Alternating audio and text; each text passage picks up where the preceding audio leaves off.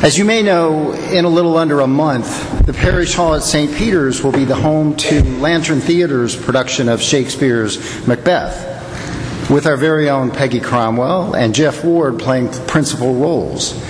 Now, Peggy didn't pay me to make a plug for the production, but I'm sure if you have any questions, she'd be willing to entertain those after the service. So is that okay, Peggy?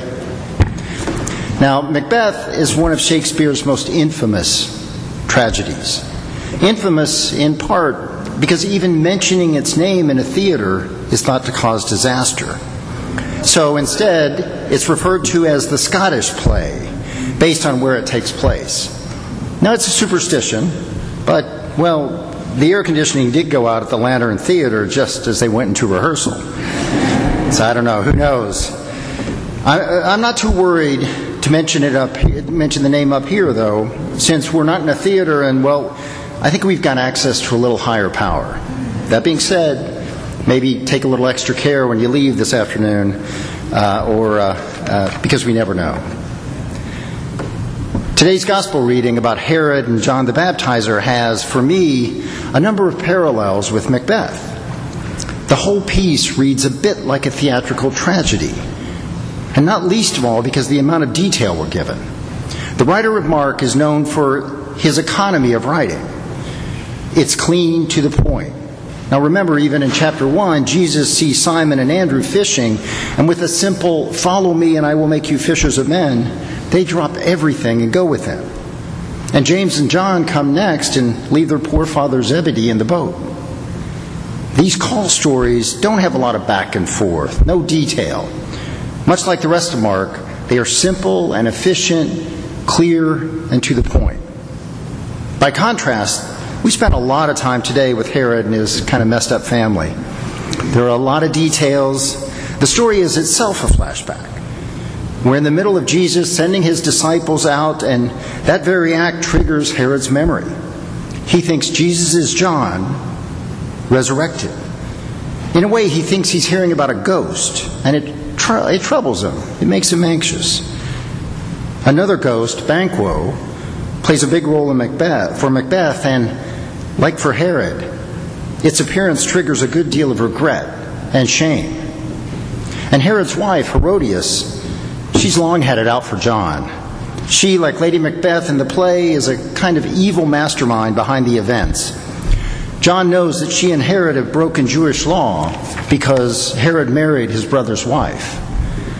And with the kind of outrage that often comes out of guilt, she schemes to have John murdered. She gets her chance when Herod's stepdaughter, also confusingly named Herodias in this reading. Elsewhere, she's more famously known as Salome, and the subject of a fantastic Oscar Wilde play and an even better Strauss opera. Herodias, or Salome, dances her way into Herod's heart, and he, in a show of bravado in front of his guests, offers her anything she asked for, even half his kingdom. Now, these are some messed up family values. Herodias, the mom, plots to have John killed. Herodias, the daughter, lets herself be used by her mom and asks for the gruesome evidence of the murder, John's head, on a platter. And Herod, with his combination of weakness and pride, lead him to order the very thing he knows is wrong. And to make matters worse, Herod is not actually king. He's not the King Herod that we know from Matthew, but in fact, that Herod's son, Herod Antipas. And he was appointed by Rome as a puppet of the state. So he boasts about giving half his kingdom away, but in reality, he has no kingdom to give. It's all Rome's. The Interpreter's Bible calls this an act of intoxicated expansion. And I love that, intoxicated expansion. And intoxicated not due to the wine that was no doubt being served at the banquet, but to the illusion of power that he has in the moment in front of his family and guests. So why this story, this Shakespearean tragedy, here in the middle of the Gospel of Mark? We're barely into Jesus' ministry, and we veer off into Herod and his distorted world. Now, Robert Bryant suggests this interlude is placed here to tell us something more about Jesus' identity, connecting him with Elijah and with the prophets of old. And also, it's here to underscore the risk associated with faithfulness. And definitely the story certainly points to Jesus' later interaction with Roman power, with Pontius Pilate, and its deadly consequences. And I agree with this synopsis, but I also think there's more to take from this. I think in Herod and John, we're given guidance on two very different ways to live, Herod's way and John's way. And we might be closer to Herod than we think. You see, I've always found Herod in this reading to be a more sympathetic character than I'd like to admit. Sympathetic not because I agree with his actions or motivations, but because I can't help but see a little bit of myself in him, as awful as he may be. I wonder where I've seen ghosts, either out of guilt about things I said or did in the past, or in the illusions of security and stability in my own life. And I, like Herod, have also had my own moments of intoxicated expansion, when I've let the opinions of others, especially the opinions of others, or my own pride, let me give away empires of my own imagination, where I have joined others in gossip or in judging, especially judging, thinking my empire, my self-image, was protected enough that I could cast much of it away. And finally, and most importantly, I see Herod in myself in that he instinctively, intuitively knows what is right, what is just. Remember, he's been protecting John all of this time because he knows that John is a righteous and holy man. Herod's moral barometer is set to know right from wrong, yet he still chooses wrong. He chooses wrong out of pride, out of fear, and maybe because it makes him look strong. And that feels familiar to me.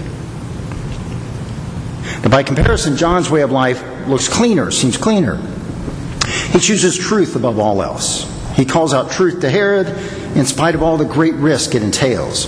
A lowly peasant speaking uncomfortable truths to the great king. That can, and as we see does, end poorly. But not at first. Herod is neither offended nor angered by John's truth. Instead, we're told he's in awe. He's perplexed. He's in wonder at this man who isn't caught up in the imaginary empires of his own pride or arrogance, but caught up in the righteousness and the holy. And John's way, simple as it seems, though, is also extremely dangerous. He and later Jesus pay for truth with their own lives. The truth may set you free, but the truth was and is dangerous. Now, today's Old Testament reading from Amos is one of my favorites. Amos, also a lowly peasant, a herdsman, we're told, and not a prophet at all, speaks truth to power. And using the architectural image of a plumb line, which is a line or cord with a weight at one end that's used to show how straight or how vertical a wall is. Amos's dream has God standing next to a wall that has been built with a plumb line. It was built straight. It was built right. Checking to see if it still is straight, still upright, and finds that it isn't. Now the metaphor is for the people of the upper kingdom of Israel, who were created knowing what is right and have, by their own doing, gotten out of alignment, out of right relationship with God.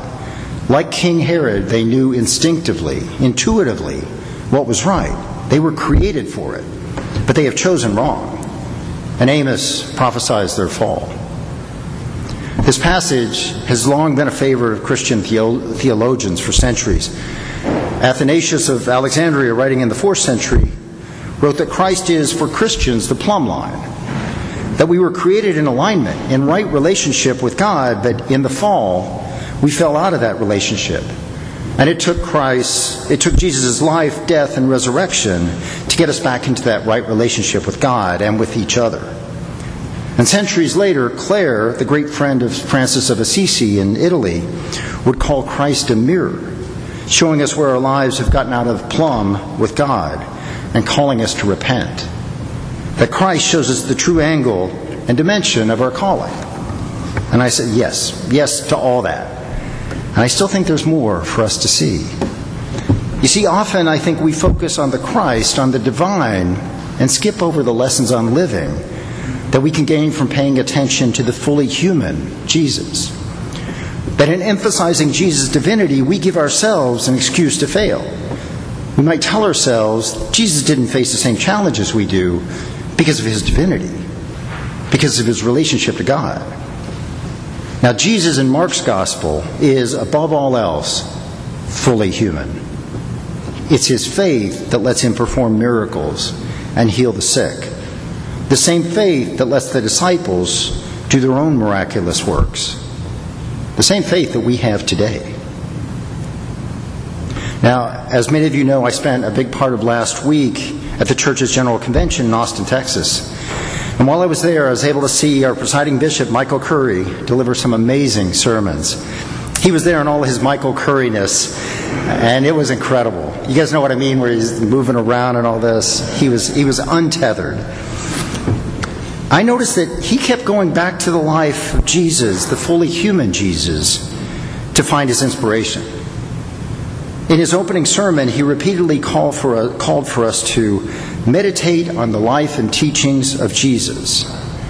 And he said, and I quote, "Before you begin your day, meditate on the life and teachings of Jesus.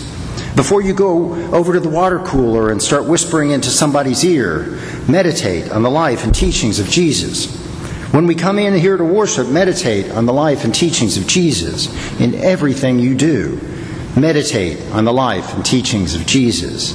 That sounds like Bishop Curry, doesn't it? But it struck me as a simple yet incredibly powerful way to live a life in right relationship with God.